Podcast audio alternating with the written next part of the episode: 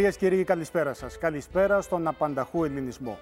Όταν ξεσπάει η Επανάσταση του 1821, σχεδόν κάθε επαρχία ή νησί που παίρνει τα όπλα συγκροτεί και μία πολιτική αρχή. Όπως γίνεται αντιληπτό από ένα σημείο και μετά, θα καταστεί επιτακτική πλέον η ανάγκη μια κεντρικής διοίκησης, ενός κεντρικού συντονισμού. Έτσι λοιπόν, κατά τη διάρκεια του αγώνα θα συγκληθούν συνολικά τέσσερις εθνοσυνελεύσεις, τις οποίες θα εξετάσουμε σήμερα αναλυτικά.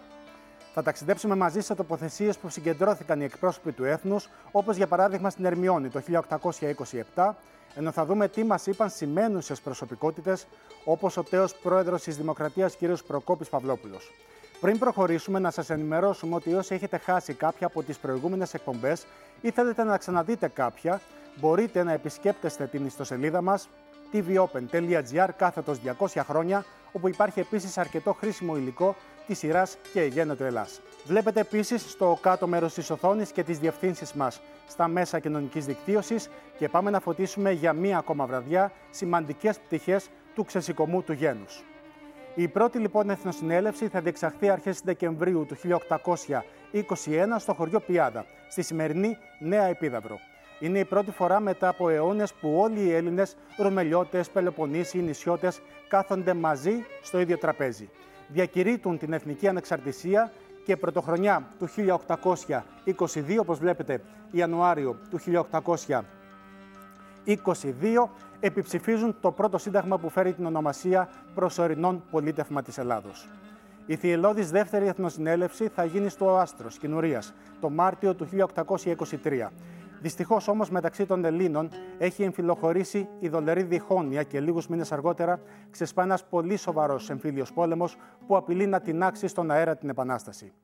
Η τρίτη εθνοσυνέλευση είναι εξαιρετικά πολύπλοκη. Ξεκινάει στην Επίδαυρο τον Απρίλιο του 1826, διακόπτεται όταν φτάνει η είδηση ότι έπεσε το Μεσολόγγι και συνεχίζεται τμηματικά το 1827. Τέλος, η τέταρτη εθνοσυνέλευση θα γίνει στο Άργος, καλοκαίρι του 1829, η οποία και θα επικυρώσει την πολιτική του Ιωάννη Καποδίστρια. Πάμε λοιπόν να τα δούμε όλα αυτά αναλυτικά με τους ειδήμονες. Καλησορίζουμε σε αυτό το σημείο τον κύριο Γιώργο Θεοδωρίδη, λέκτορα νεότερης και σύγχρονης ιστορίας του Πανεπιστημίου Αθηνών. Καλησπέρα σας. Καλησπέρα Γιώργο. Όπως επίσης και τον κύριο Νίκο Ζέρβα, διδάκτορ Διοικητικής Επιστήμης και Ιστορίας, επίσης του Πανεπιστημίου Αθηνών. Καλησπέρα και σε εσάς. Καλησπέρα, καλησπέρα. Κύριε Θεοδωρίδη, καταρχάς πρέπει να πούμε ότι όλες οι εθνοσυνελεύσεις έχουν γίνει στην Πελοπόννησο και σε όλες είναι επιτακτική η ανάγκη συντάγματος. Ε, ε, δεν θα μπορούσε να γίνει διαφορετικά. Ε, οι Έλληνες επαναστάτες, αν είχαν μια έξυπνη ιδέα, αυτή ήταν ο δρόμος ε, για την ε, σύνταξη συνταγμάτων, ένας δρόμος όμως που αν το διαβάσει κανείς με ένα διαφορετικό τρόπο σημαίνει μια συνειδητή επιδίωξη συγκρότησης ενός ε, ελληνικού εθνικού ε, κράτους ε, στη συγκρότηση μιας εθνικής δίκησης. Στα μυαλά των Ελλήνων επαναστατών αυτός ήταν μια βασική επιδίωξη και ταυτόχρονα ήταν ο βασικός στόχος για την ευόδοση των στόχων της Επανάστασης, δηλαδή πολιτική αυτονομία και ύπαρξη του ελληνικού κράτους. Είναι γνωστό ότι τα συντάγματα χαρακτηρίζονται από τις φιλελεύθερες προοδευτικές δημοκρατικές ιδέες για αυτό το θέμα και τις ξενικές επιδράσεις που θα μας μιλήσει ο αγαπητός ε, Νίκος. Εγώ εδώ σε αυτό το σημείο θέλω να κάνω μία ε, επισήμαση, μία άλλου τύπου ξενική επίδραση, εισαγωγικά το βάζω, που αφορά τους ε, ίδιους τους ανθρώπους. Και τι εννοώ; Εννοώ ότι όλες αυτές οι πολιτικές αρχές που υπαγορεύτηκαν από τα συντάγματα ε, φανέρωσαν τους σαφείς ιδεολογικούς ε, και πολιτικούς προσανατολισμούς της ε, Επανάστασης, ιδέες και αρχές που εκφράστηκαν από συγκεκριμένους ανθρώπους. Ποιοι ήταν αυτοί; Αυτοί ήταν κυρίως μια μικρή συμπαγή ομάδα, σημαντικότατη όμως, η οποία προήλθε από την Δύση, από την Ευρώπη. Οι περισσότεροι είναι νεαροί, είναι φοιτητές των πανεπιστημίων, οι απόφοιτοι, οι απόφοιτοι τους και αυτή η ομάδα συνέβαλε, κατάφερε ε, να επηρεάσει τα πράγματα και να οδηγήσει στην ε, σύνταξη των ε, συνταγμάτων με το συγκεκριμένο υπόδειγμα των δυτικών κρατών. Κλείνοντας, να πω ότι η συγκεκριμένη ομάδα λογίων ε, διανοουμένων πολιτικών ε, δεν είχε ένα συγκεκριμένο πρόγραμμα, δεν έχει κάνει καμιά διακήρυξη προγραμματική. Παρόλα αυτά, τα ίδια τα συντάγματα και όχι μόνο μας επιτρέπουν ε, να συντάξουμε τα πέντε βασικά χαρακτηριστικά της λογικής παρέμβασης στα χρόνια της Επανάστασης. Και αυτό το πρώτο χαρακτηριστικό είναι το συνταγματικό συγκεντρωτικό κράτος. Το δεύτερο βασικό χαρακτηριστικό έχει να κάνει με το κράτος δικαίου και ε, την εγκαθίδρυση γραφειοκρατικού κράτους. Το τρίτο είναι το κοσμικό κράτος, διαχωρισμού κράτους-εκκλησίας. Ένα τέταρτο σημαντικό είναι η ίδρυση, ε, καθιέρωση τακτικού εθνικού στρατού. Και ένα πέμπτο, ε, φυσικά με τα ατομικά δικαιώματα, κυρίως το δικαίωμα της ελευθεροτυπίας. Και ένα τελευταίο, και αυτό σημαντικό, άσχετα αν δεν περπάτησε στα χρόνια της Επανάστασης, ένα πεφωτισμένο εκπαιδευτικό σύστημα. Πέντε στην ένα λοιπόν. Κύριε Ζέρβα, από την ε, πρώτη στιγμή υπάρχει ένας έντονος διαγωνισμός για το ποιος θα αναλάβει την εξουσία. Ακριβώς κύριε Σαρή. Βέβαια μέχρι να φτάσουμε σε αυτό οφείλουμε να επισημάνω και εγώ από την πλευρά μου ότι και στις τρεις επαναστατικές ενελεύσεις του, της Επιδαύρου αρχικά και στη συνέχεια του Άστρους και της Τριζίνας τέθηκε ξεκάθαρα το πολιτικό και ιδεολογικό πλαίσιο της Ελληνικής Επανάστασης. Και αυτό έγκυτο σε συγκρότηση ενός ενιαίου και ανεξάρτητου, δημοκρατικού και φιλελεύθερου ελληνικού κράτους. Γι' αυτό και τα τρία επαναστατικά συντάγματα διέπονταν από όλες σχεδόν τις καταστατικές αρχές, καταστατικές βάσεις τόσο της Γαλλικής, κυρίως δε της Αμερικανικής Επανάστασης. Σε κάποιες περιπτώσεις, μάλιστα, ο φιλελεύθερος και προοδευτικός τους χαρακτήρας ξεπερνούσε κατά πολύ τον αντίστοιχο του Αμερικανικού Συντάγματος. Συγκεκριμένα, με το δεύτερο επαναστατικό σύνταγμα, το νόμο της Επιδαύρου του 1823, καταργήθηκε η δουλεία, όταν στο Αμερικανικό κράτος χρειάστηκε η εμβληματική προσωπικότητα του Abraham Lincoln για να την καταργήσει, να την απαγορεύσει 40 χρόνια αργότερα. Αντίστοιχα και στα τρία συνταγματικά κείμενα της Ελληνικής Επανάστασης τέθηκε ρητός και σαφώς η ρήτρα της αξιοκρατίας για τη στελέχωση του διοικητικού μηχανισμού όταν στη ΣΥΠΑ κατά την ίδια δεκαετία ο 7ος πρόεδρος τους Άντριου Τζάξον εισήγαγε το επωνομαζόμενο spoil system, την αντιμετώπιση δηλαδή του κράτους και της διοίκησης ως λάφυρο της εκάστοτε κυβέρνησης. Ωστόσο, η αχίλιος πτέρνα των συνταγμάτων της Ελληνικής Επανάστασης ήταν αδιαμφισβήτητα ο ούλτρα για την εποχή του δημοκρατικός τους χαρακτήρας. Τούτο διότι ο κατακαιρματισμός της πολιτικοδιοικητικής εξουσίας και η εκχώρησή της σε πολλά ξεχωριστά όργανα συντήρησε τον τοπικισμό της προεπαναστατικής περίοδου και ταυτόχρονα προκάλεσε μείζωνα προβλήματα στη διοίκηση του κρατηδίου λόγω αυτής καθεαυτής της πολυαρχίας. Ε, από, το, από το 1822 και μετά, άλλωστε, πέρα από τα δύο συλλογικά σώματα της διοικήσεως, το βουλευτικό και το εκτελεστικό, είχαμε και πρώτον, τους μηνύστρους της επικρατείας, τους υπουργούς δηλαδή. Δεύτερον, τα τρία τυπικά και στην πραγματικότητα τέσσερα τοπικά πολιτεύματα, την Πελοποννησιακή Γερουσία, τον Οργανισμό της Δυτικής Στερεάς, τον Άριο Πάγο της Ανατολικής Στερεάς και τα νησιά του Αργοσερονικού, και τρίτον τις προεπαναστατικές κοινότητες στις οποίες κυριαρχούσαν παραδοσιακά οι ισχυρές πουρχοντικές οικογένειες, οι Ζαΐμιδες, οι Λόντιοι και ούτω καθεξής. Τα χειρότερα βέβαια ήρθαν όταν σε αυτήν την πολυαρχική κατάσταση μερίδιο διεκδίκησαν και οι στρατιωτικοί, οι οπλαρχηγοί της Πελοποννήσου, με συνέπεια ο αποκλεισμός τους από τα διοικητικά αξιώματα να προκαλέσει το ξέσπασμα του πρώτου εμφυλίου πολέμου τον Νοέμβριο του 1823 σε σύντομο δε χρονικό διάστημα από τη λήξη του, ε, ξέσπασε ο δεύτερος, πολύ πιο αιματηρός εμφύλιος παραγμός, στον οποίο τέθηκαν αντιμέτωποι από τη μια η Πελοποννήσι πρόκριτη και οπλαρχηγή και από την άλλη η τότε κυβέρνηση Κουντουριώτη μαζί με τους Ρουμελιώτες. Λόγω της απονενοημένης απόπειρας των πρώτων να κάνουν τι, να συγκροτήσουν δικό τους κυβερνητικό σχήμα στην Τρίπολη για την αυτονόμηση της Πελοποννήσου, η επίσημη κυβέρνηση του κράτους μίσθωσε τους σημαντικότερους ρουμελιώτες οπλαρχηγούς, τον Καραϊσκάκη, τον Μακρυγιάννη και πολλούς ακόμη, όπως και τους Ηλιώτες, οι οποίοι εισέβαλαν και κυριολεκτικά κατέκαψαν τον Μοριά τότε. Έτσι, άλλωστε, επετράπηκε η σχεδόν ατουφέκιστη απόβαση των δυνάμεων του Ιμπραήμ στην Πελοπόννησο τον Ιανουάριο του 1825. Για να κλείσω πάντως με κάτι θετικό, έναν χρόνο αργότερα, στις αρχές του 1826, η ηττημένη του εμφυλίου, ο Θεόδωρος Κολοκοτρώνης, και ο επικεφαλής της τότε Διοικητικής Επιτροπής Ανδρέας Ζαΐμης παραμέρισαν τα πάθη και, ανα... Ε, και ανέθεσαν την αρχιστρατηγία της Ρούμελης στον άνθρωπο που ναι μεν τους είχε συντρίψει και εμπολής εξευτελίσει κατά τη διάρκεια του δεύτερου εμφυλίου, Γεώργιο Καραϊσκάκη, για την έναρξη όμως της αντεπίθεσης εναντίον των Τουρκοαιγυπτίων. Μάλιστα, λοιπόν, πάμε να δούμε σε αυτό το σημείο τι μας λέει για τις ε, πρώτες εθνοσυνελεύσεις του αγώνα και για τα συντάγματα η γνωστή και αγαπητή σε όλους μας καθηγήτρια Ιστορίας του Πανεπιστημίου Αθηνών, Μαρία Ευθυμίου. Κυρία Ευθυμίου, πόσο καταλητική ήταν η πρώτη εθνοσυνέλευση για τη συνέχιση του αγώνα; Οπωσδήποτε ήταν σπουδαίο βήμα της Επανάστασης η Εθνοσυνέλευση, γιατί είναι κάτι που δεν είχε ξανά υπάρξει. Δηλαδή για πρώτη φορά Έλληνες από κάθε πλευρά, από κάθε περιοχή, βρέθηκαν ε, μαζί για να συζητήσουν θέματα που αφορούσαν την πολιτική τους ύπαρξη. Αυτό είναι σημαντικότατο. Ωστόσο, η πρώτη Εθνοσυνέλευση ήταν ως προς τα πάντα προσωρινή ε, και οι αποφάσεις της ονομάζονται προσωρινών σύνταγμα.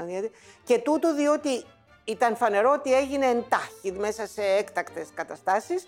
Εξάλλου και οι παραστάτες, όπως λεγόταν οι αντιπρόσωποι, οι παραστάτες δεν ήταν πολλοί ε, στο πρώτο, στην πρώτη Εθνοσυνέλευση.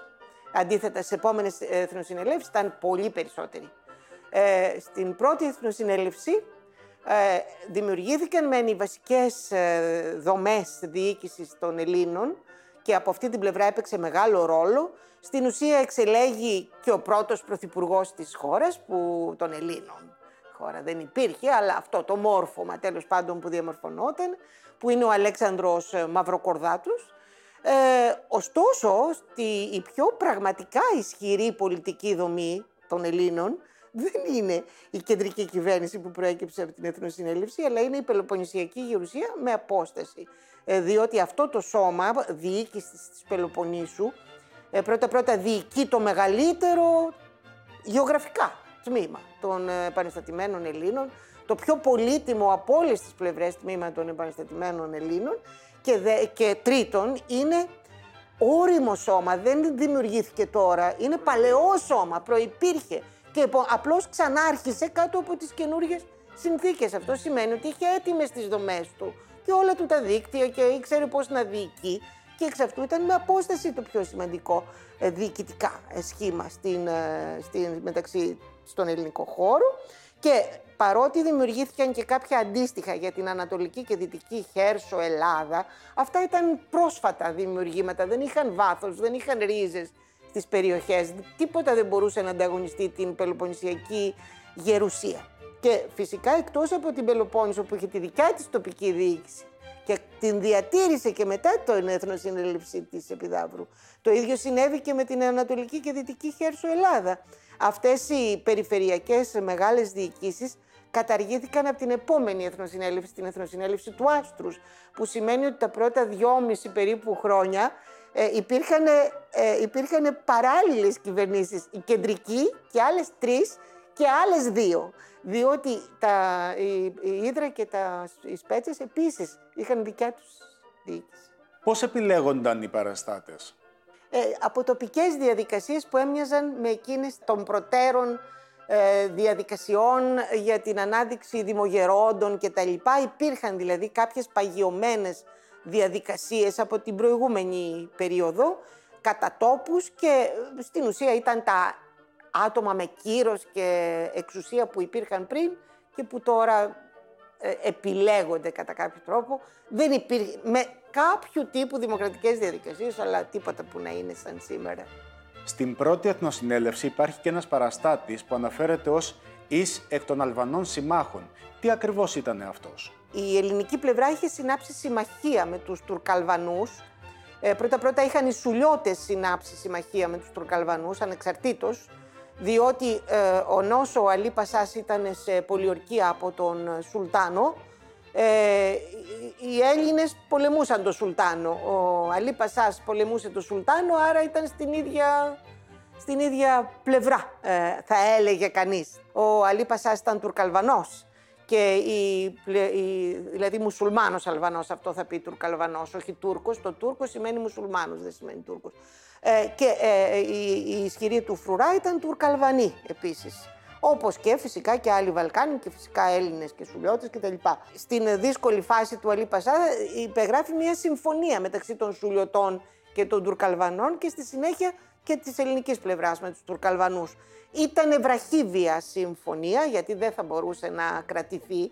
Ε, ο, ο αγώνας ήταν, είχε και θρησκευτικό χαρακτήρα. Ήταν μουσουλμάνοι εναντίον χριστιανών και χριστιανοί εναντίον μουσουλμάνων. Αλλά για ένα διάστημα υπήρχε. Η σημαντικότερη από τις εθνοσυνελεύσεις είναι η τρίτη. Οι δύο επόμενες συνελεύσεις, δηλαδή η εθνοσυνέλευση του Άστρους και η εθνοσυνέλευση της Τριζίνας, πήραν πολύ σημαντικές αποφάσεις, καθοριστικές αποφάσεις για σημαντικότατα θέματα της Επανάστασης. Όμως η πρώτη ε, έχει το, την πολύ μεγάλη δύναμη και βάρος διότι είναι ακριβώς η πρώτη. Δηλαδή έστησε τις ε, δομές. Αυτό είναι πολύ σπουδαίο και μάλιστα δομές εξαιρετικά πρωτοποριακές για όλη την Ανατολική Μεσόγειο. Δηλαδή αυτό που επέλεξαν οι Έλληνες στις εθνοσυνελεύσεις τους δεν είχε ποτέ ξανασυμβεί σε ολόκληρη την Ανατολική Μεσόγειο. Στην ουσία μετέφεραν τον δυτικό κόσμο εδώ. Στη σύνταξη των συνταγμάτων υπήρχε και ένας Ιταλός, ένας τύπος ο οποίος ε, γυρνούσε ανά τον κόσμο και συνέτασε συντάγματα. Ναι, Για πείτε μας λίγο για αυτό. Ο Γκαλίνα. Ο Γκαλίνα. Ναι, αυτός ήταν μια ενδιαφέρουσα προσωπικότητα. Μια, ένας, ένας άνδρας του 19ου αιώνα.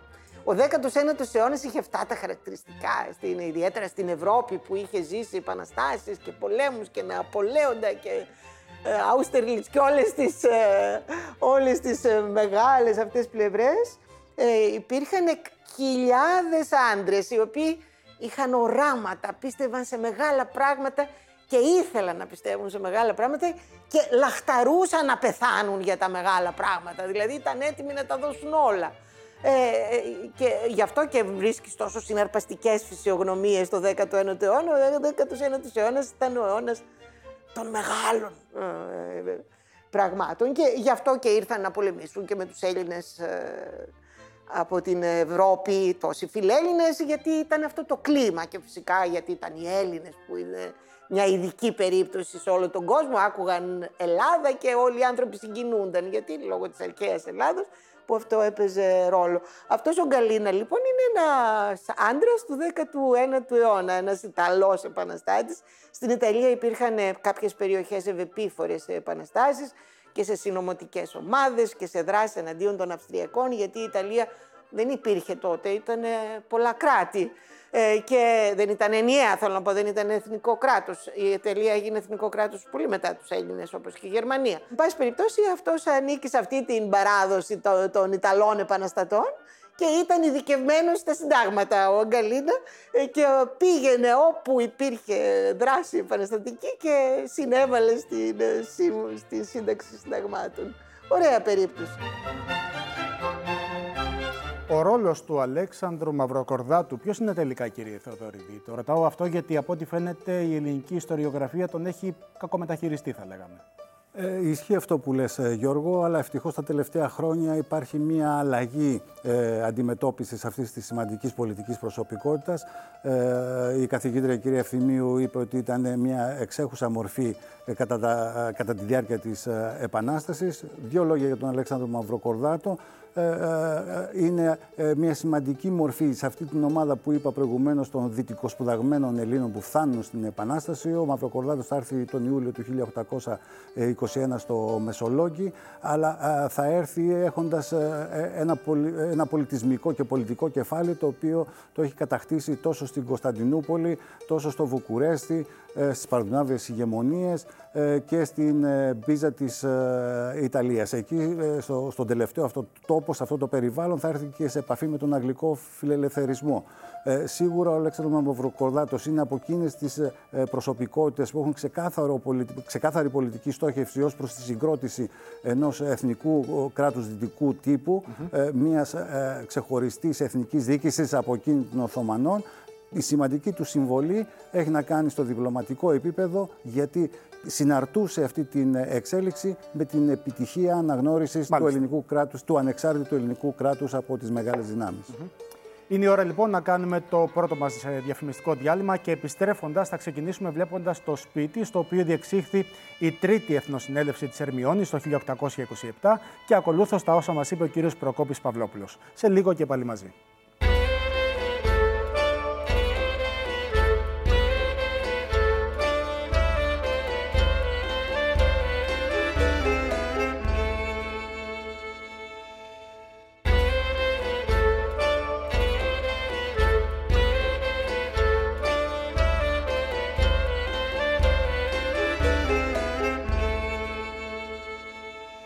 Και γίνεται το Ελλάς μέρος δεύτερον και σε αυτό το σημείο καλησπερίζουμε και καλωσορίζουμε τον κύριο Σπύρο Βλαχόπουλο, καθηγητή συνταγματικού δικαίου στη Νομική Σχολή του Πανεπιστημίου Αθηνών, ο οποίος έχει ασχοληθεί εκτενώς με τα συντάγματα του αγώνα. Καλησπέρα κύριε Βλαχόπουλε. Καλησπέρα και ευχαριστώ για την πρόσκληση. Να είστε καλά, καλώ ορίσατε. Πριν ξεκινήσουμε την ε, κουβέντα με τον ε, κύριο Βλαχόπουλο, θα πάμε σε αυτό που σας υποσχεθήκαμε. Στην αποστολή που έχουμε πραγματοποιήσει ως εκπομπή στη γραφική Ερμιόνη και ειδικότερα στο οίκημα που διεξήχθη η Τρίτη Εθνοσυνέλευση αρχές του 1827. Ο συγκεκριμένος χώρος έχει μετατραπεί σε ιστορικό και λαογραφικό μουσείο και η πρόεδρός του, η φιλόλογος κυρία Τίνα Αντωνοπούλου, μας μεταφέρει άγνωστες πτυχές από όσα συνέβησαν εκεί πριν από περίπου 200 χρόνια.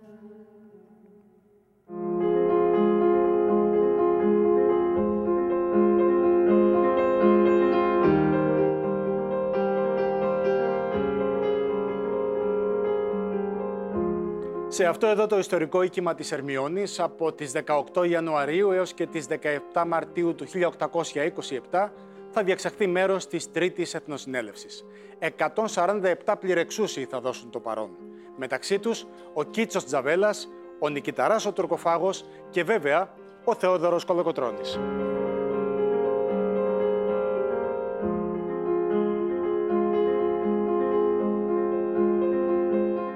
Σε αυτή την προμήκη αίθουσα, σε αυτή τη σάλα του ερμιονίτικου σπιτιού του 18ου αιώνα, διεξήχθη μέρος της Τρίτης Εθνοσυνέλευσης του 1827. Η Τρίτη Εθνοσυνέλευση, ως γνωστόν, ξεκίνησε στην Επίδαυρο το 1826 και διελήθη ευνηδίως λόγω της αναγγελίας της πτώσης του Μεσολογγίου σε ένα κλίμα βαριάς δυσθυμίας και απογοήτευσης. Η πρωτοβουλία για επανασύγκληση της Εθνοσυνέλευσης, σε αυτόν εδώ το χώρο, ανήκει στον Θεόδωρο Κολοκοτρώνη, ο οποίος θεωρούσε την Ερμιόνη έναν ασφαλή τόπο για να διεξαχθεί η Τρίτη Εθνοσυνέλευση. Πόσα άτομα συγκεντρώθηκαν σε αυτόν εδώ το χώρο; Εδώ συγκεντρώθηκαν 147 πληρεξούσιοι του έθνους. Ε, μεταξύ αυτών ο Κίτσος Τζαβέλας, 26 ετών, σουλιώτης. Είχε παρά την, ε, το νεαρό της ηλικίας του, είχε την οριμότητα να προτείνει να αρθεί το ψήφισμα το οποίο αφαιρούσε τα πολιτικά δικαιώματα από τον Δημήτριο Υψηλάντη, τον πρίγκιπα, τα οποία πολιτικά του δικαιώματα του είχαν αφαιρεθεί στην ε, Εθνοσυνέλευση της ε, Επιδαύρου. Και πράγματι εισακούστη η πρόταση αυτή ε, του Κίτσου Τζαβέλα και αποκαταστάθηκε κατά κάποιο τρόπο η τιμή και η αξιοπρέπεια του πρίγκιπα. Εκτός από τον Κίτσο Τζαβέλα, έχουμε τον Κωνσταντίνο Κανάρη, Έχουμε τον Γιώργιο Κουντουριώτη, τον Ιδραίο. Πέντε αρχιερείς, να μην ξεχνάμε, το γέρο του Μοριά βέβαια. Τον Νικηταρά, ο οποίος ήταν φρούραρχος, ο οποίος ε, τη διάρκεια της Εθνοσυνέλευσης των συνεδριάσεων βρισκόταν στην καμάρα ε, κάτω της αυλής του κτηρίου και προείστατο 400 οπλιτών και μαζί του ο τοπικός ήρωας, ο καπετάν Γιάννης Μίτσας, ο οποίος προείστατο 25 ερμιονιτών οπλιτών. Πώς κατάφεραν και χώρεσαν 147 άτομα μέσα σε αυτήν εδώ την αίθουσα; Οι σύνεδροι εκάθιντο σεσσωρευμένοι, αναμίξ, διασταυρουμένους έχοντες τους πόδας, οι πιο τυχεροί ήταν αυτοί βέβαια που μπορούσαν να κουμπάνε την πλάτη τους στον τοίχο. Γιατί ήταν πολύ μικρός ο χώρος για να χωρέσουν τόσα πολλά άτομα. Ναι, ε. ακριβώς. Και βεβαίως οι λιγότερο τυχεροί ακουμπούσαν στις μαγκούρες τους και όταν ε, έπρεπε να εγερθούν για να μιλήσουν, γιατί ακριβώς αυτό επέβαλε και ο κανονισμός, στηρίζονταν στις μαγκούρες τους και δυσκολεύονταν κιόλας να σηκωθούν και λόγω του, της ηλικίας και λόγω του όγκου τους βεβαίως. Ποιο ήταν το προεδρείο της Τρίτης Εθνοσυνέλευσης; Ε, πρόεδρος ήταν ο Γιώργος Σισίνης. γιατρός, μέλος της φιλικής εταιρείας, καταγόμενος από τη Γαστούνη. Άτριγο με λύση τον αποκαλεί ο Κολοκοτρώνης, λόγω του γεγονότος ότι είχε πολύ μεγάλη συνεισφορά στην τροφοδοσία του άτυπου στρατού που βρίσκεται στην Πελοπόννησο. Ακριβοδίκαιος, ε, ένα πρόσωπο σεβάσμιο από όλους ε, τους συνέδρους. Νομίζω ότι αναδεικνύεται αληθινός ηγέτης σε αυτήν εδώ την Εθνοσυνέλευση. Γραμματέας της ε, Εθνοσυνέλευσης ήταν ε, ο Νικόλαος Πηλιάδης, λόγιος, μέλος και αυτός της φιλικής εταιρείας. Οι σημαντικότερες αποφάσεις που πάρθηκαν στην Τρίτη Εθνοσυνέλευση, ποιες ακριβώς ήταν. Ε, σε αυτόν εδώ το χώρο, στη 13η συνεδρίαση, αποφασίζεται το πολίτευμα να είναι κοινοβουλευτική δημοκρατία.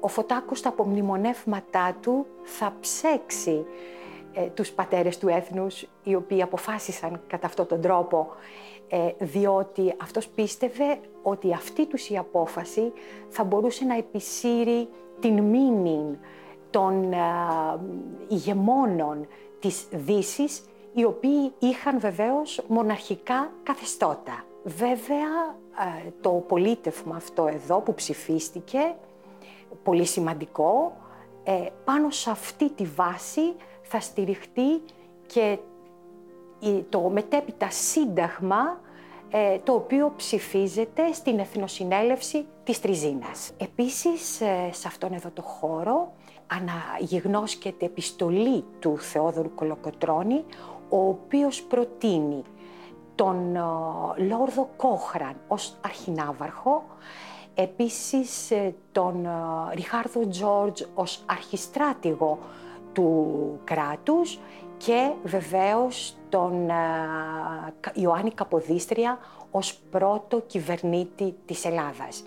Η επιστολή αυτή του Κολοκοτρώνη αναγυγνώσκεται στις 16 Μαρτίου του 1827, μία μέρα πριν αναχωρήσει από εδώ η Εθνοσυνέλευση και πάει στην ε, Τριζίνα, όπου εκεί βεβαίως θα επικυρωθούν αυτές οι αποφάσεις ε, και θα ονομαστεί Τρίτη ε, Εθνοσυνέλευση της Τριζίνας.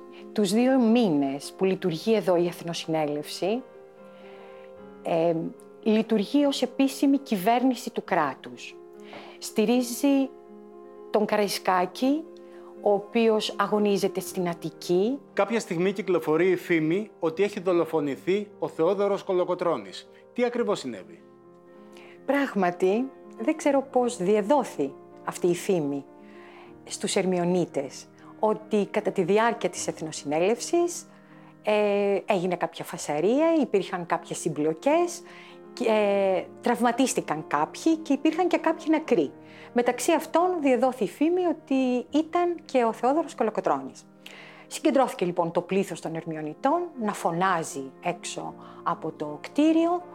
Ε, σταμάτησε η συνεδρίαση, βγήκε ο πρόεδρος, ε, ο Σισίνης έξω και τους λέει, λέει στους Ερμιονίτες, τι φωνάζετε ωραίος σαν σατανάδες. Ε, το πλήθος ε, φώναζε, ε, θέλουμε να δούμε το γέρο του Μοριά. Ε, είναι νεκρός. Ε, οπότε βγαίνει επιβλητικός ο Θεόδωρος Κολοκοτρώνης έξω και λέει «Ωραία, εμένα δεν με πείραξαν τα τουρκικά βόλια, ούτε τα αράπικα για τα γάνια και ποιος από τους δικούς μας θα με φάει». Και κάποιος Ερμιονίτης σιγά είπε «Από αυτά να φοβάσαι».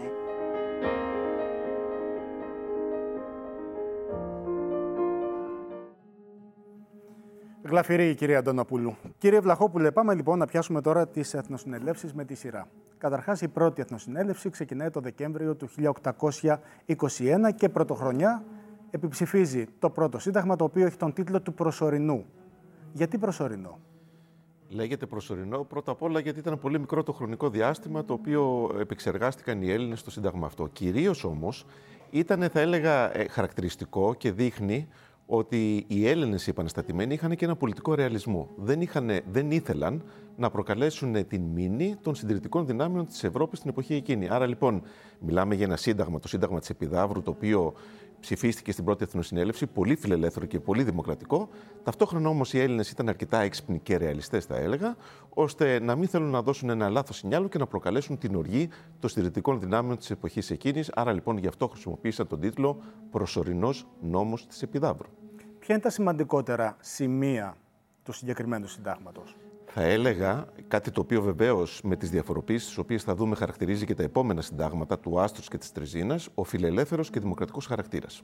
Το πρώτο είναι ο φιλελεύθερος χαρακτήρας. Είναι δηλαδή ένα σύνταγμα το οποίο κατοχυρώνει πάρα πολλά ατομικά δικαιώματα. Πολλά δικαιώματα που βρίσκουμε και σήμερα στο Σύνταγμα, το ισχύον Σύνταγμα της Ελλάδος του 1975, υπάρχουν εκεί στο πρώτο Σύνταγμα της Επιδαύρου.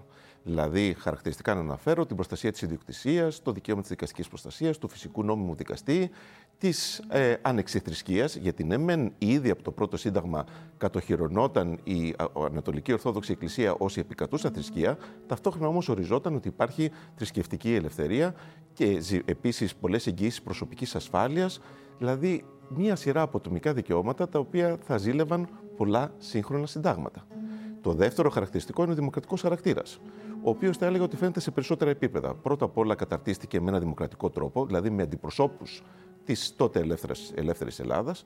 Το δεύτερο είναι ότι υπήρχε ένας κανονισμός τότε της Εθνοσυνέλευσης, ο οποίος χαρακτήριζε τις εργασίες τη Εθνοσυνέλευσης. Ο καθένας μπορούσε να λάβει το λόγο αφού τέλειωνε η ανάπτυξη του προηγούμενου. Υπήρχε δηλαδή μια πλήρης ελευθερία έκφρασης απόψεων. Ήταν περίπου 60-65 οι παραστάτες. Τόσοι, τόσοι ήταν ναι. περίπου. Δεν, ήταν, δεν θα μπορούσαμε να μιλήσουμε. Αναφέρθηκε και πριν από την κυρία Ευθυμίου για δημοκρατικές εκλογικές διαδικασίες, αλλά ήταν αντιπρόσωποι του λαού. Δηλαδή δεν ήταν ένα σύνταγμα το οποίο ήρθε από πάνω.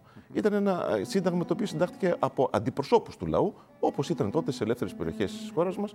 Και επίσης, κάτι πολύ χαρακτηριστικό, κατοχυρωνόταν η αρχή της λαϊκής κυριαρχίας.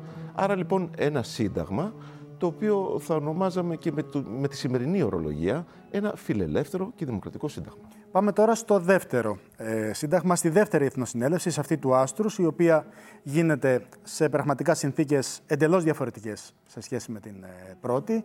Είμαστε στον εμφύλιο σπαραχμό, ήδη εκολάπτεται. Τι ακριβώς αποφασίζεται εκεί; Εκεί έχουμε κάποιες διαφοροποιήσεις σε σχέση με το πρώτο σύνταγμα της Επιδαύρου.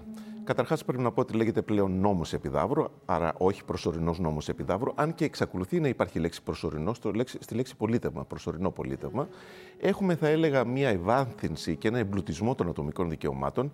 Αναφέρθηκε και πριν, είναι τότε που κατοχυρώνεται η απαγόρευση της δουλείας, Κάτι το οποίο είναι εντυπωσιακό έτσι, σε μια χώρα ε, και σε μια εποχή που δεν ήταν καθόλου αυτονόητο αυτό που σήμερα μας φαίνεται αυτονόητο. Ορίζεται στο Σύνταγμα του Άστρους ότι όποιος πατάει το πόδι του στην Ελλάδα, στην Ελλάδα είναι ελεύθερος και ακαταζήτητος του δεσπότη αυτού. Και επίσης έχουμε κάποιες διαφοροποιήσεις όσον αφορά τις σχέσεις βουλευτικού και εκτελεστικού. Δηλαδή, βλέπουμε να ενδυναμώνεται το βουλευτικό, χαρακτηριστικό αυτό που είπατε, των εμφύλιων σπαραγμών των Ελλήνων μεταξύ τους, σε σχέση με το εκτελεστικό. Το απόλυτο βέτο που είχε το εκτελεστικό μετατρέπεται σε ανεβλητικό, δηλαδή μπορεί να εμποδίσει την έναρξη εφαρμογής ενός νόμου, δεν μπορεί όμως να ακυρώσει τον νόμο. Αυτά θα έλεγα ότι είναι τα κύρια χαρακτηριστικά ε, του συντάγματος του Άστρους που αποτελεί έτσι μια εμπλουτισμένη τελειοποιημένη μορφή του συντάγματος της Επιδαύρου. Να πούμε απλά ότι το εκτελεστικό είναι η αντίστοιχη σημερινή κυβέρνηση, έτσι. για να καταλαβαίνει ο κόσμος, και το βουλευτικό έτσι. η αντίστοιχη έτσι. βουλή. Το βουλευτικό είναι ουσιαστικά η νομοθετική εξουσία. Το εκτελεστικό είναι αυτό το οποίο θα λέγαμε σήμερα η εκτελεστική εξουσία, η κυβέρνηση. Το οποίο βέβαια ε, προσαρμοσμένο στα δεδομένα της εποχής εκείνης, γιατί υπάρχει το εκτελεστικό, και ταυτόχρονα υπάρχουν και τα μινιστέρια, υπάρχουν δηλαδή οι υπουργοί. Είναι κάτι αντίστοιχο αυτό που θα λέγαμε σήμερα εκτελεστική εξουσία, κυβέρνηση, όπως ακριβώς το είπατε. Πάμε τώρα στην ε, τρίτη εθνοσυνέλευση, η οποία ξεκινάει στην Επίδαυρο, αλλά κάνει μια μικρή περιήγηση σε διάφορες περιοχές. Ξεκινάει από Επίδαυρο, κάνει μια περιήγηση στις γειτονικές περιοχές, πηγαίνει στην Ερμιόνη, ε, και τελικά ψηφίζεται το Σύνταγμα της Τριζίνας του 1827. Θα έλεγα ότι είναι το πιο ολοκληρωμένο από τα τρία επαναστατικά συντάγματα είναι ένα σύνταγμα το οποίο μας δείχνει, ακόμα και σήμερα κάτι το οποίο λέμε εμείς συνταγματολόγοι και το λέμε στους φοιτητές μας. Ξέρετε, κανένα σύνταγμα δεν γεννάται στο κενό. Τίποτα δεν προέρχεται από παρθενογένεση. Αποτελεί το καταστάλαγμα μιας ιστορικής εξέλιξης και μιας συγκεκριμένης ιστορικής, πολιτικής και οικονομικής συγκυρίας. Αναφερθήκατε ήδη και είπατε, τους, μιλήσατε για τους εμφύλιους παραγμούς. Οι Έλληνες πλέον είχαν κουραστεί από τους εμφύλιους παραγμούς. Η Επανάσταση κινδύνευε. Και αυτό τελικά ευτυχώς το συνειδητοποίησαν οι Έλληνες. Άρα λοιπόν, ενώ μέχρι τότε στα δύο πρώτα συντάγματα είχαμε το βουλευτικό και το εκτελεστικό με ένα, αν θέλετε, πολύ έτσι, δεδαλώδες σύστημα αμοιβαίων εξαρτήσεων μεταξύ τους, είναι αυτό που εμείς οι συνταγματολόγοι ονομάζουμε θεσμικά αντίβαρα, check and balances όπως λέμε, αλλά με έναν τρόπο που ουσιαστικά ούτε το βουλευτικό μπορούσε να δράσει μόνο του, δηλαδή νομοθετική εξουσία, ούτε εκτελεστική εξουσία. Τότε διαπίστωσαν οι Έλληνες ότι δεν μπορούσε να συνεχιστεί αυτή η κατάσταση και πλέον δημιουργήθηκε ένα ισχυρό μονοπρόσωπο όργανο στην εκτελεστική εξουσία, ο κυβερνήτης. Ένας ισχυρός κυβερνήτης. Αυτό είναι το ένα χαρακτηριστικό. Ε, και το άλλο χαρακτηριστικό είναι ότι είναι πολύ έντονη η επιρροή στο Σύνταγμα της Τρεζίνας του Αμερικανικού Συντάγματος του 1787. Όσο και αν φαίνεται παράξενο, ένας ευρωπαϊκός λαός σε μια ευρωπαϊκή χώρα επηρεάστηκε πολύ έντονα από το Αμερικανικό Σύνταγμα του 1787. Και επίσης κατοχυρώθηκαν δικαιώματα ατομικά και ατομικές ελευθερίες, τις οποίες θα ζήλευαν πολλά σύγχρονα συντάγματα.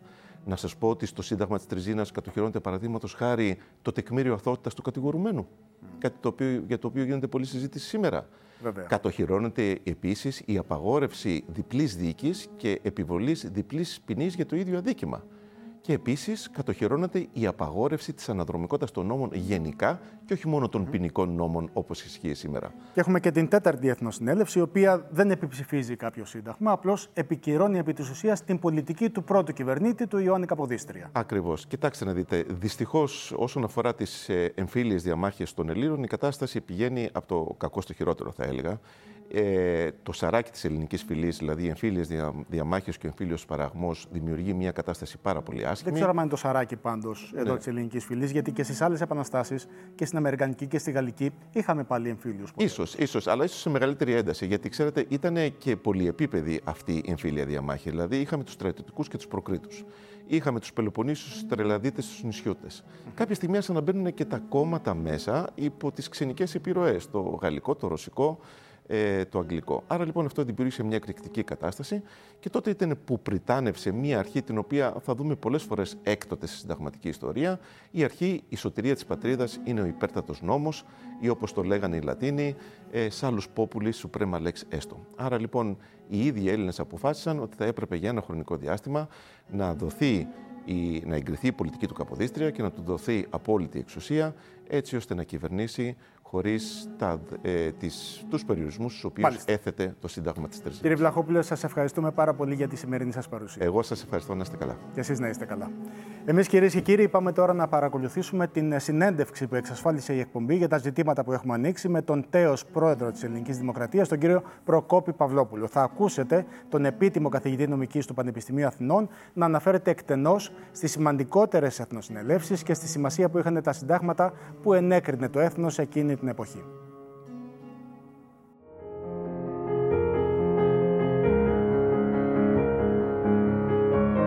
Κύριε Πρόεδρε, στο πρώτο Σύνταγμα της Ελλάδος, που ψηφίστηκε στην πρώτη Εθνοσυνέλευση της Επιδαύρου, καθιερώνονται δύο σώματα, το βουλευτικό και το εκτελεστικό.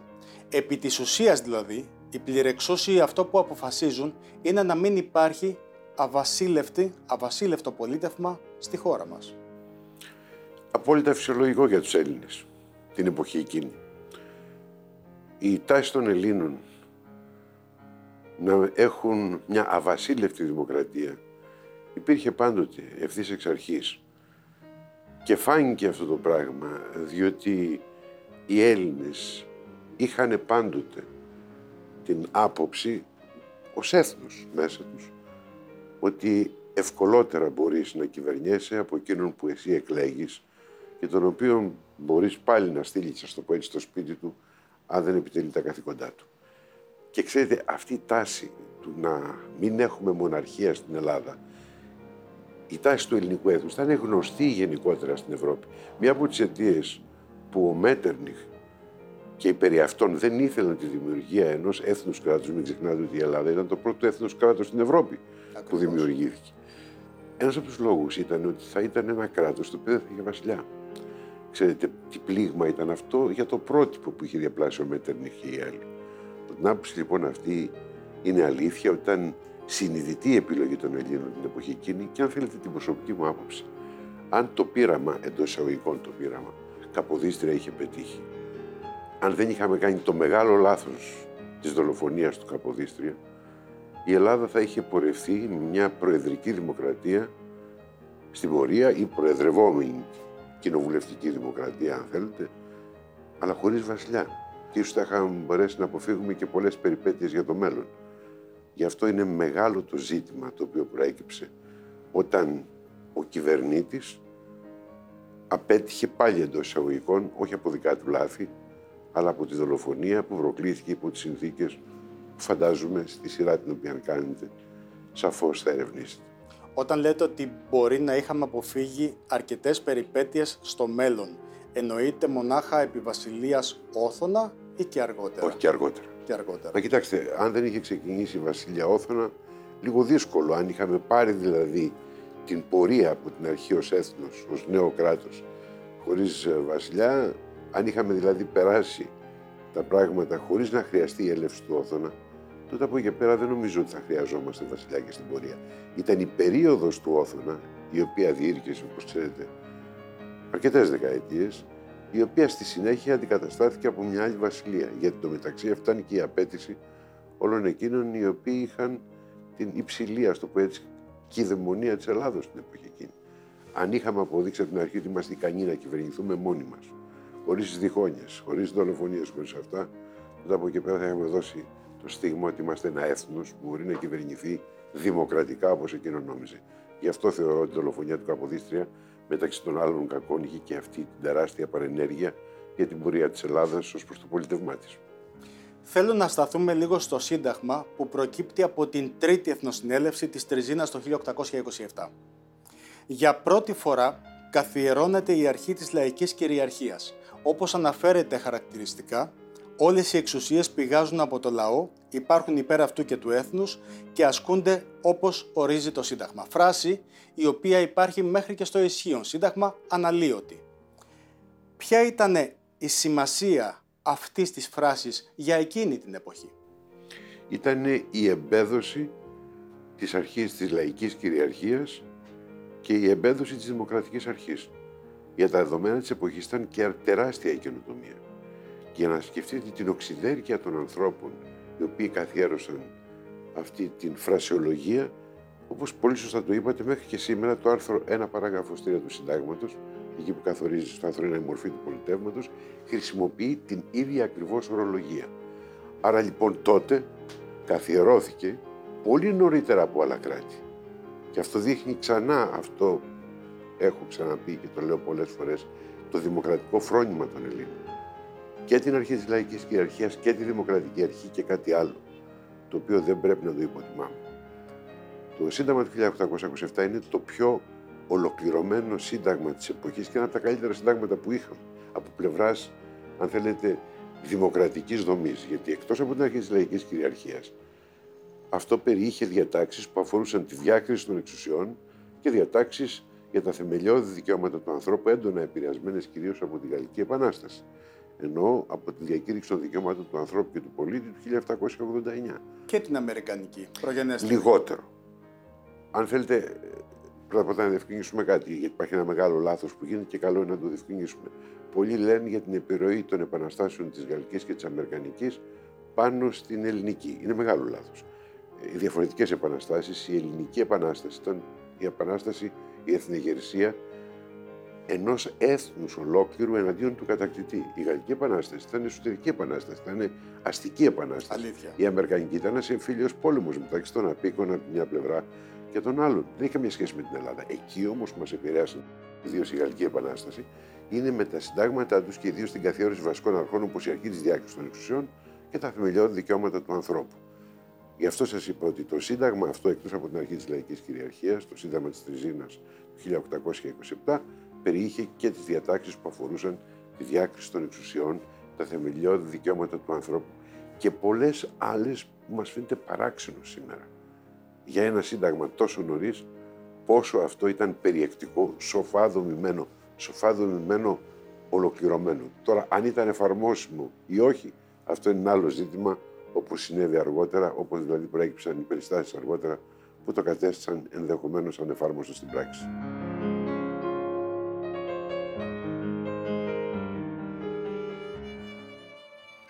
Μικρή διακοπή για διαφημίσεις και επιστρέφουμε για το τρίτο και τελευταίο μέρος της εκπομπής.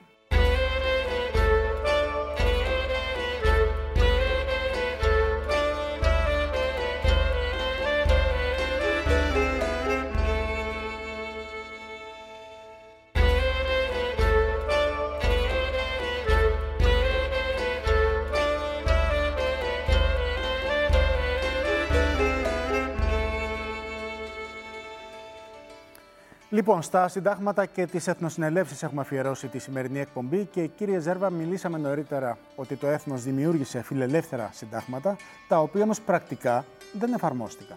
Γιατί; Ακριβώς. Η μη εφαρμογή των επαναστατικών συνταγμάτων, κύριε Σαρή, ήταν απόρρια ενός συνδυασμού παραγόντων, μεταξύ των οποίων δέσποζαν ο τοπικισμός, οι προσωπικές φιλοδοξίες, η αμοιβαία καχυποψία και η πολιαρχία.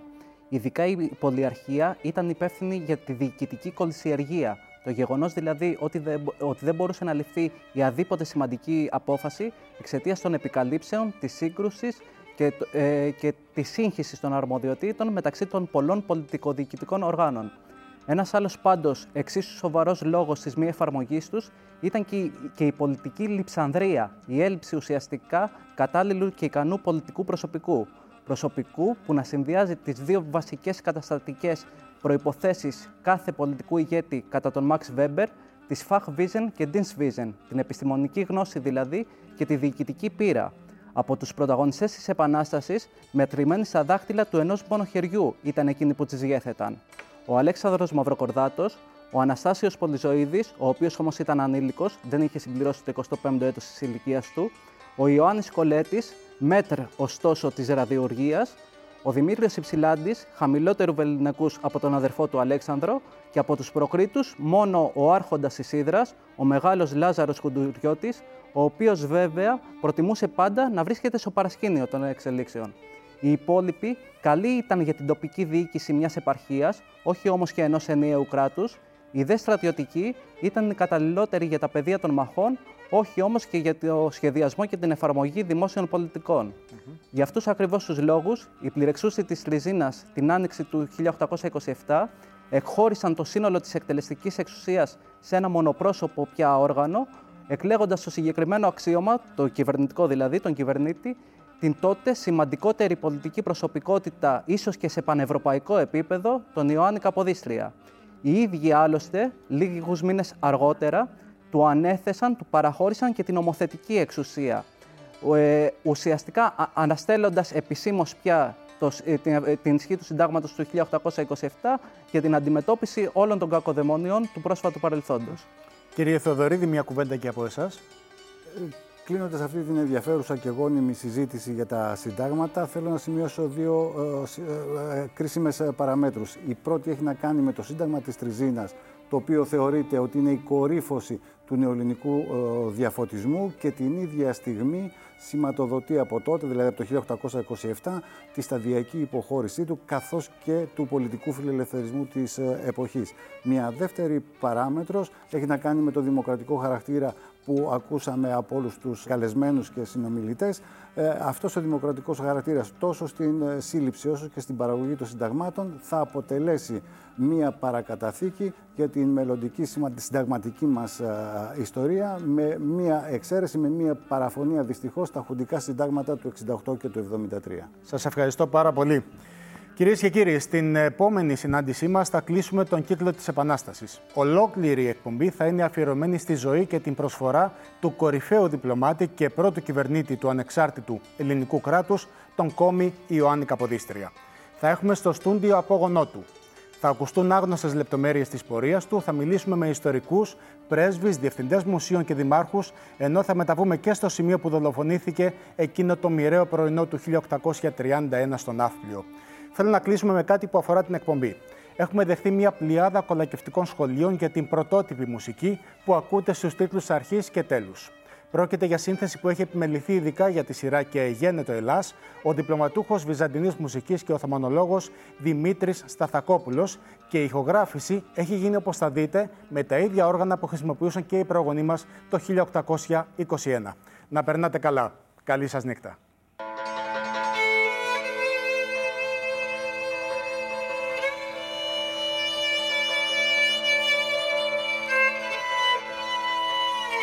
Στα χέρια μου κρατάω και ακούσαμε ε, ένα αντίγραφο του ταμπουρά του Μακρυγιάννη. Είναι στην Παλιά Βουλή, στο Εθνολογικό Μουσείο. Μου ήθελα πιο πολύ να εκφράσουμε με μουσικά όργανα συναισθήματα. Χαρά, λύπη, πόλεμο, εξέγερση, στεναχώρια και όλα αυτά με πάρα πολλές δοκιμές και τελικά να είναι δευτερόλεπτα, δηλαδή ως είναι οι τίτλοι. Και επάνω σε μια κεντρική ιδέα που δουλεύτηκε αρχικά από την Παναγιώτα, την Μπέννη, ε, την Γεωργοπούλου, στο σαντούρι της, έρχεται με το κρουστό, που είναι ο ρυθμός βασικά, η Κατερίνα η Αγγελοπούλου. Στη συνέχεια ένας καταξιωμένος μουσικός, γνωστός από συναυλίες, από τηλεόραση κτλ. Ο Τάσος Ογουσέτης στο παραδοσιακό βιολί. Και βεβαίως ο φίλος μου και συμπατριώτης μου από τα Καλάβρετα, ο Νίκος Οδαλιάνης, με τη φλογέρα και το κλαρίνο.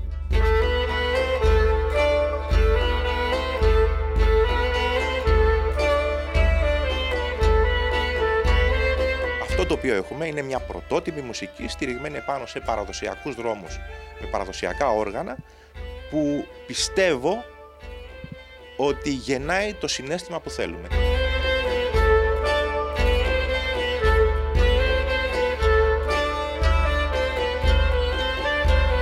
Αρχικά παρουσίασα κάποιες ιδέες εγώ με τον, στον κύριο Σταθακόπουλο, ε, με τον οποίο με αυτόν ήρθα σε επαφή αρχικά και ύστερα ήρθαν και όλοι οι φίλοι μας για να οικοδομήσουν ε, αυτές τις ιδέες. Είμαι το κρουστό της ομάδας, δίνω το ρυθμό, όπως θα ακούσετε και σε όλο το μελλοντικό κομμάτι του ντοκιμαντέρ. Προσπάθησα και εγώ να συμβάλλω έτσι με, τη...